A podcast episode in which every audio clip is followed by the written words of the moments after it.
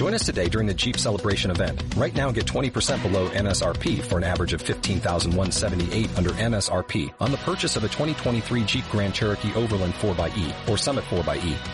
Not compatible with lease offers or with any other consumer incentive offers. 15,178 average based on 20% below average MSRP from all 2023 Grand Cherokee Overland 4xE and Summit 4xE models in dealer stock. Residency restrictions apply. Take retail delivery from dealer stock by 4-1. Jeep is a registered trademark.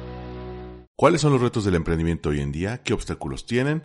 ¿Cuáles son las oportunidades y qué ramos han crecido Además, ¿cuáles han decrecido a partir de la pandemia? ¿Cómo ha cambiado el ecosistema emprendedor y qué es lo que esperamos en un futuro? Todo esto y más lo platico con Camila Lecaros, directora general de Mass Challenge México, donde lidera la creación de un entorno empresarial para pymes en México y Latinoamérica, además de que va a lanzar una convocatoria especial para pymes. Te doy la bienvenida al episodio 208 de Win Podcast. Esto es Win Podcast. Marketing, emprendimiento, creatividad, negocios, actualidad y cultura pop. En la voz de los expertos. Con Armando Ruiz.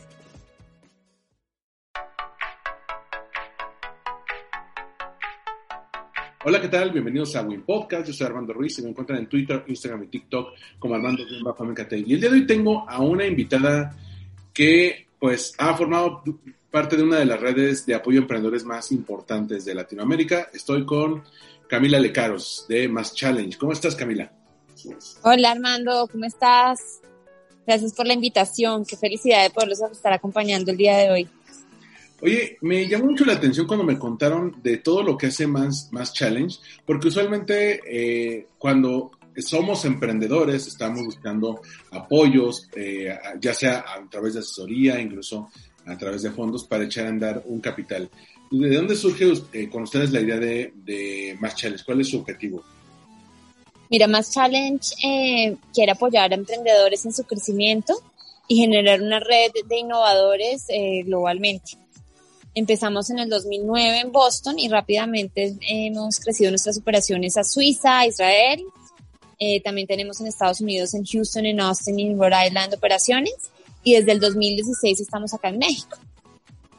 Eh, pero la verdad nos apasiona trabajar con startups y con emprendedores y apoyarlos en ese crecimiento, sobre todo porque vemos que, mm, que los emprendedores eh, crecen el pastel, crecen el pastel económico, crean nuevas oportunidades y crean desarrollo económico. Y me, decías que llevan eh, ya algún, algún tiempo en México. ¿De dónde, en, dónde nació originalmente Mass Challenge? Mira, eh, Mass Challenge empezó en Boston en el 2009 eh, y en México vimos una oportunidad muy grande porque empezamos a recibir en el programa de Boston mexicanos que ganaban el programa. Entonces dijimos, no, pues tenemos que ir allá a ver qué está pasando y conseguir esos emprendedores increíbles. Entonces Empezamos en el 2016 y ya hemos acelerado más de 150 startups acá que han levantado más de 82 millones de dólares en inversión. ¿Cuál, es, ¿Cuál crees que sea el mayor reto para, para las eh, startups, eh, no solamente las mexicanas, sino en general las, eh, las startups en general al momento de estar buscando financiamiento? Porque creo que ahí es donde muchos se atoran. Tienen la idea, pero no tienen los recursos para empezar. Mira, yo creo que que más que pensar solamente en el financiamiento, es pensar cómo puedes de alguna manera muy fácil, poco costosa, validar tu solución al problema que estás eh, trabajando, ya sea un servicio o un producto, porque cuando tienes algo de atracción y ves que, definitivamente lo que estás ofreciendo la gente lo compra, es mucho más fácil en conseguir esa inversión. Eh, y no necesariamente tienes que invertir muchísimo dinero eh, en un principio, y digamos, eso es un poco cambiar el paradigma, eh, sino puedes ensayarlo de diferentes maneras y ver que definitivamente hay un mercado. Entonces creo que eso es súper importante. Y lo otro es también eh, que siento que, que muchas veces los emprendedores no se la creen, digamos, creo que parte de lo que vende cuando estás hablando con cualquier inversionista es esa pasión que le metes a, a, lo que estás haciendo y esa capacidad de ver que ese emprendedor es el que lo va a llevar a cabo y lo va a crecer y lo va a volver increíble. Entonces creo que muchas veces nos falta creernos nuestras propias ideas y nuestro propio lo que estamos haciendo y es ahí donde, donde yo creo que también hay una gran diferencia. Cuando hablamos de Mass Challenge, usualmente se menciona que es una red global de innovadores. ¿Qué, ventajas consideras que, tiene crear eh, o formar parte de, una red en lugar de lo que, lo que muchas veces ocurre que las pymes pues buscan su propio camino en solitario? Mira, eh, es bien interesante porque nosotros como Más Challenge hablamos de una red de innovadores porque aunque apoyamos y digamos nuestra misión está enfocada en las startups, también, eh, digamos, trabajamos mucho con corporativos, digamos, parte de nuestros, somos una organización sin ánimo de lucro y nunca tomamos equity de las empresas. Parte, digamos, del modelo de negocio es trabajar con corporativos que quieren trabajar con startups eh, para poder colaborar. Y creo que esa es una gran ventaja de una startup cuando empieza a trabajar con más challenge porque le abrimos puertas con corporativos que pueden comprar su producto o servicio, también le abrimos eh, puertas con expertos, con mentores que los van a apoyar y que van a hacer esa mano derecha que lo necesitan para el crecimiento. Y por otro lado, pues también eh, tenemos una red de inversionistas bien importante que también hace que puedan crecer. Ok, eh, y creo que a veces funciona de, esa manera mejor, ¿no? Porque entre el apoyo de los emprendedores, creo que, eh, por ejemplo, en Latinoamérica creo que tenemos un gran, una gran pulsión emprendedora, pero a veces nos falta crear esas redes, cosas que en Estados Unidos, pues tú lo has visto, ¿no? Es más común. Sí, y digamos, creo que, que también son ecosistemas bien diferentes. Digamos, yo empecé a trabajar con temas de emprendimiento en el 2008 y cuando hablabas de emprendimiento en el 2008 en Latinoamérica, pues la gente pensaba solamente en una pyme o una microempresa. Digamos, no había modelos de rol como puede ser Mercado Libre, un Globant o un Rappi. Eh, y creo que, que, la, que esa mentalidad ha ido cambiando y, cada vez el ecosistema se ha, desarrollado mucho más, más digamos. Eh, por ejemplo, empezamos a ver los primeros fondos de Venture Capital alrededor del 2006 en la región. Entonces yo creo que pues es un proceso, vamos muy bien, ya vamos casi en 14 años de trabajo y que, que al final de cuentas esto va a tener unos retornos increíbles y que va a apoyar el crecimiento de la región, estoy más que segura. ¿Y en qué países actualmente más Challenge tiene presencia? Eh, estamos en Estados Unidos, en Boston, Rhode Island, Houston y Austin. Estamos en Suiza, en Lusana. En Israel tenemos operaciones en, en Jerusalén, en México y digamos desde México tenemos operaciones también en Centroamérica a través de un programa que tenemos eh, de bootcamps con el Banco Interamericano de Desarrollo y también eh, a través de, mm, en Colombia, eh, a través de Facebook, con un programa que se llama eh, Las Comunidades de Startups de Facebook. Súper. Y, es, y también una de las razones por las que quería platicar contigo es por las convocatorias que están lanzando. Me llamó la atención una que están lanzando justamente con el Banco Interamericano de Desarrollo. ¿Me puedes comentar un poco de esta? Claro que sí, y, es, digamos, uno de los proyectos que más me emociona este año, porque con, conjunto con el Banco Interamericano de Desarrollo vimos que en otros países los corporativos trabajan muy bien con startups para poder innovar. Entonces, ve, tenemos casos de éxito en, en Suiza, por ejemplo, con Nestlé o Givaudan, en Boston con Mitsui, eh, con Bosch eh, y, y, y, en México todavía vemos que es un ecosistema incipiente. Entonces con el banco dijimos, ¿por qué no acortamos, digamos, ese, esa, esa curva de aprendizaje y financiamos, digamos, todo el proceso de búsqueda de startups, de capacitar al personal para trabajar con startups, para que de alguna manera haya un incentivo para colaborar? Y una vez se colabore con ellos, eh, se generan pilotos entre startups corporativos, pues generar esos casos de éxito para que más eh, gerentes de innovación o directores de, de crecimiento de las empresas eh, quieran, quieran entrar a, a, hacer esto. Entonces, con eso en mente, lanzamos esta convocatoria que está abierta en este momento, que va, está abierta hasta el 15 de marzo, en donde buscamos que, que las los corporativos apliquen. Eh, son unas, unas, preguntas muy sencillas en donde, ¿por qué, es, ¿por qué te interesaría trabajar con startups? ¿Qué tienes en la cabeza? Y si tienes algo de equipo que pueda estar interesado para que de esa manera nosotros podamos de alguna manera pues apoyar a esos dos corporativos que tienen, digamos, el potencial de generar ese impacto y generar esos casos de error que vamos a promocionar en la región. Me llama mucho la atención esto que mencionas de los corporativos, porque usualmente los corporativos sí engloban a varias marcas, engloban a varias empresas pequeñas, pero muchas veces no le echan este ojo a las startups cuando son eh, empresas o mega empresas que tienen esta, este equipo técnico, ¿no? Esta oportunidad para llegar a ellos. Eh, ¿Cuál fue la, la, razón por la cual dijeron, eh, vámonos directo a corporativos y no nos vayamos directo a startups? Pues mira, porque las startups, precisamente cuando abrí esta convocatoria, tuve como más de 150 mails de startups como, ah, yo quiero trabajar con corporativos, como que eso para ellos es normal, pues que, porque pueden ofrecer sus servicios, pueden eh, generar joint ventures, etcétera. Pero los corporativos no es normal, es donde hay más fricción porque pues los corporativos son grandes, son más lentos, hay procesos, eh, tenemos que hacer esto X, Y, Z, normalmente tienes como pues hay más adversidad al riesgo. Entonces, entonces por eso dijimos, hagamos una convocatoria en donde busquemos esos corporativos que tal vez tengan algo de interés, pero que de esta manera, con este apoyo, puedan potencializar lo que, lo que quieren, este interés y, definitivamente llevarlo a cabo. Efectivamente, y por ejemplo, eh, para aquellos que quieran eh, aplicar, porque también tenemos eh, corporativos de diversos tamaños, ¿no? Corporativos que incluso se podrían ver interesados. ¿En dónde podrían encontrar esta información o cómo podrían aplicar? ¿Qué requisitos se mm. buscar? Mira, pueden entrar a espacio startup que es, digamos, nuestro, nuestra página, o también escribirme a camila arroba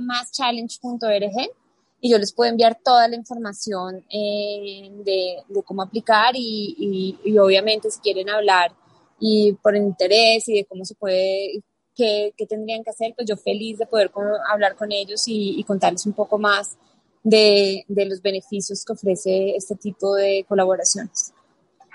Ok, me, me parece muy bien y es que muchas veces no nos damos cuenta del potencial que tienen las empresas pequeñas como generadoras de empleo. Eh, menciona que Más Challenge ha creado más de 157 mil empleos ¿no? alrededor del mundo. Este, ¿Tú cuál puedes decir que es la importancia de apoyar estas startups, sobre todo en este contexto del último año que tuvimos? Pues mira, yo creo que cada vez, y creo que el último año con la pandemia nos dimos cuenta que, que definitivamente la innovación está ahí y que, la, que el mundo está cambiando, ¿no? Eh, por ejemplo, se vio, por ejemplo, un tema de retail que cambió radicalmente la, la mentalidad y cómo compramos y cómo trabajamos. Pero si tú eres un corporativo que no ha estado metido en eso, que nunca, que no está en la punta de la lanza, tal vez porque tienes un mercado grande, estable, que crece año a año, pero llega un momento como una pandemia y te da duro y te, y te mueve, ¿no? Entonces es cómo realmente puedes innovar y cómo puedes hacer una diferencia a través de, de estar eh, pues hablando con estas startups que están metidos en un tema de innovación y que están con todas las tecnologías de punta y además que andan a, a mil. Puede que ayer vendieran 100 y hoy están vendiendo un millón, ¿no? Y, y creo que, que, que, esa parte es bien interesante. Por ejemplo, una empresa muy joven eh, que tiene dos años que se llama Justo.mx que es un, eh, que es un, eh, un retail de, de, de, súper. Imagínate, la semana pasada levantó 65 millones de dólares de inversión para seguir creciendo. Sus números son maravillosos. Y es ahí como que uno se dice, wow, entonces, ¿qué están haciendo estos Walmart? ¿Qué está haciendo el Palacio de Hierro? ¿Qué están haciendo para realmente cambiar eh, la, la, manera que, que, están trabajando y, y, cómo la gente se está comportando, ¿no? Ahí tú mencionas la parte de retail. Eh, por ejemplo, en este último año que, que ha estado con más challenge, eh, ¿has visto algún tipo de cambio, alguna, algún giro en el tipo de empresas que apliquen con ustedes? Este, por ejemplo, eh, que se vayan más hacia lo tecnológico, hacia el retail, hacia el e-commerce o hacia alguna, alguna empresa tecnológica no física? Eh, pues sí, obviamente el tema de e-commerce es el tema actualmente. También tenemos un tema de food tech muy importante, o sea, como toda la cadena de, la comida. Creo que ese, ese, es el tema también bien importante. Yo creo que esas son como las dos grandes tendencias este año. Sí, y por ejemplo, en, eh, esas son como las tendencias es, este año, ¿no? Este, cómo, cómo, cómo nos estamos yendo por ahí. Y hay algunas empresas que tú has visto que, eh, que hayan venido menos o que hayan aplicado menos porque a lo mejor no han sido rentables en estos últimos años? Pues por ejemplo, hace tres años estábamos en el boom de movilidad y todo el mundo quería empresas de movilidad y, actualmente ya el tema de movilidad no está. Creo que ese es uno de los temas que creo que ha bajado más. También en el tema de fintech, dado que en este momento se están eh, como operativizando las, las licencias de fintech, han bajado, digamos que en algún momento, digamos, era, estaban en un boom. Eh, siento que, digamos, esas empresas en etapa temprana no se están dando, pues por la, por, eh, por la ley FinTech y todo lo que conlleva, aunque, digamos, hemos visto algunos esfuerzos alrededor del tema, pero creo que, digamos, creo que esas dos áreas eh, sí, sí se han visto afectadas. Y, y tiene razón, en el sentido de que por ejemplo, eh, hace tres, cuatro años veíamos un montón de empresas, eh, por ejemplo, en, México, ¿no? Veíamos estas empresas de movilidad como las que rentan scooters eléctricos, bicicletas eléctricas. Eh, era muy buena oportunidad para estas, estos símiles de Uber, ¿no? Como Rappi, como Didi, bueno, Bit, todas los de, las de delivery. Y de repente estamos viendo casos como Sin Delantal o Postmates que se, que se están retirando porque el mercado eh, ha evolucionado, pero también porque muchas startups no saben eh, medir cuáles son las necesidades de su mercado, ¿no? Sí, pues yo creo que todos, ¿no? Y, creo que ese es el gran reto, así seas una empresa que tiene dos empleados a una empresa que tiene 10 mil empleados, ¿no? Creo que el estar midiendo siempre cuáles son las necesidades y tener a tus clientes y a tu audiencia totalmente fan de tu producto es el tema, es el tema eh, porque siempre tienes que estar mirando eh, no al año, sino a los 10 años, ¿no? Y, es ahí, digamos, donde yo también hablo mucho cuando, cuando lanzamos el programa, digo, bueno, tú tal vez eh, si vas a hacer un piloto con un, con un startup te cuesta 10 mil dólares, pero no lo puedes medir con retorno a la inversión, sino tienes que medirlo con retorno al equity, porque al final de cuentas puede que tengas un resultado bueno, pero lo que le estás apostando es lo que va a pasar en el futuro de tu empresa. Eh, y de esa manera te genera, te genera un potencial. Y además, es, esto es importante porque, bueno, estaba eh, conociendo un poco más de, tu perfil antes de, la plática y, veo que, que, tú, has tenido una gran carrera en el sector financiero, ¿no? Desde eh, Nazca Ventures en Colombia, en Bogotá, Sí, sí, fue, fui managing partner de Nazca Ventures en Colombia, que era un fondo de inversión en startups. Digamos, yo he estado vinculada desde hace 12 años en el tema de startups en Latinoamérica y digamos siempre potencializando estas startups. Ahorita desde más challenge, más desde un apoyo. Eh, en Nazca era más desde un apoyo financiero y en Endeavor también desde un apoyo como tal. Pero lo interesante acá es que definitivamente creo fielmente en que esta, que digamos, las startups son el futuro de nuestros mercados, que todo lo que pasa hoy, digamos, va a ser una diferencia en tres años. Entonces, digamos, ¿quién hubiera pensado que Rappi iba a estar donde está ahora, no? Y yo conocí a Gravity, que es la empresa matriz de Rappi cuando era chiquitica, ¿no? Y cuando la empezamos a apoyar y tenían la idea de Rappi. Entonces, es, es realmente pensar que, que, que, esas startups no son chavitos que están haciendo algo chévere, sino es personas que tienen un insight muy bueno del mercado de sus clientes y que van a generar la diferencia en el largo plazo en sus regiones. En el caso de lo que mencionas de Rappi es importantísimo porque Rappi es un unicornio colombiano, ¿no? Este, y hay muchos unicornios en Latinoamérica. Está, por ejemplo, eh, Claro en Brasil, está Mercado Libre en Argentina, Rappi en el caso de, de, Colombia. pero realmente hay muy pocos eh, comparados con los que hay en otras empresas, ¿no? Claro, pero pues obviamente llegar a una evaluación por encima de los mil millones de dólares es, es difícil, ¿no?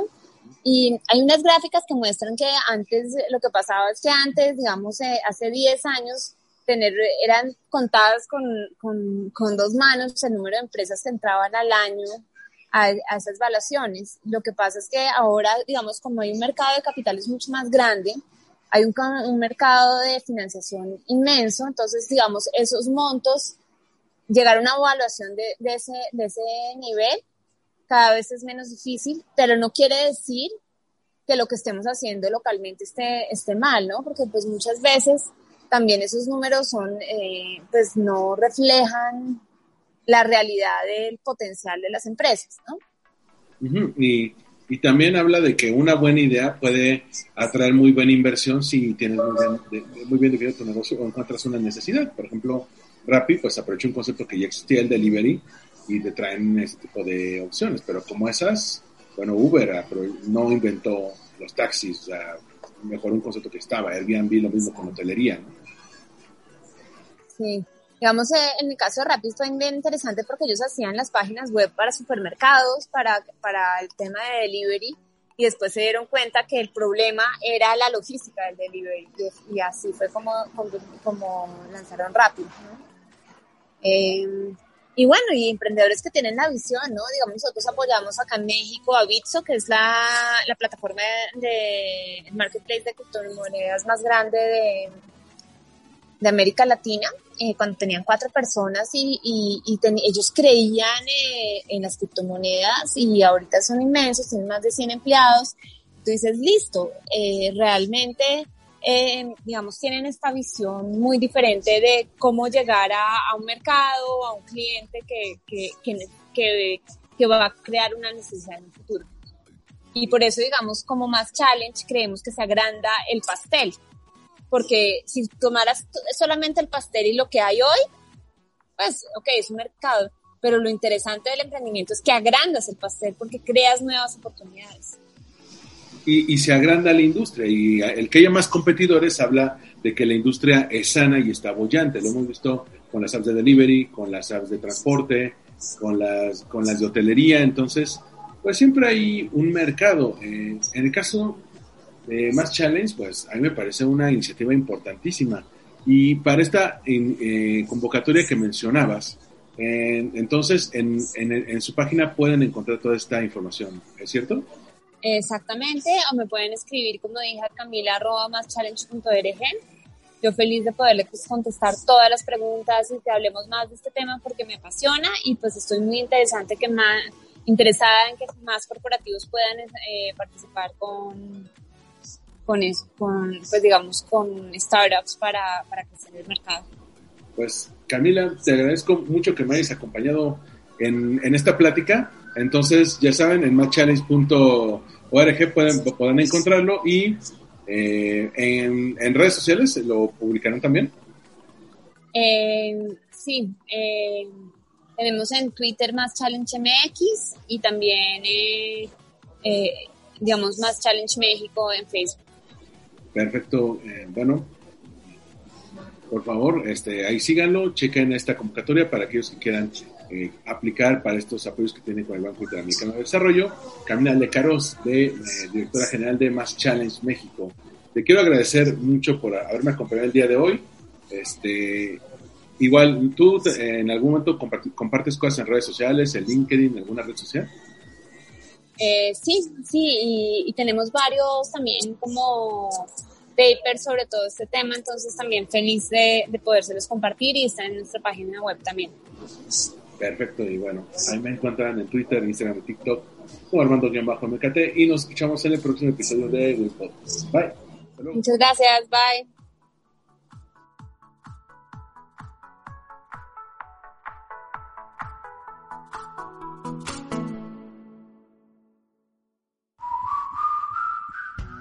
Gracias por escuchar Wind Podcast. Síguenos en redes sociales como arroba Wind Podcast. Una producción de All We Need Is Blog. Conoce todos nuestros podcasts en allwinidisblog.com.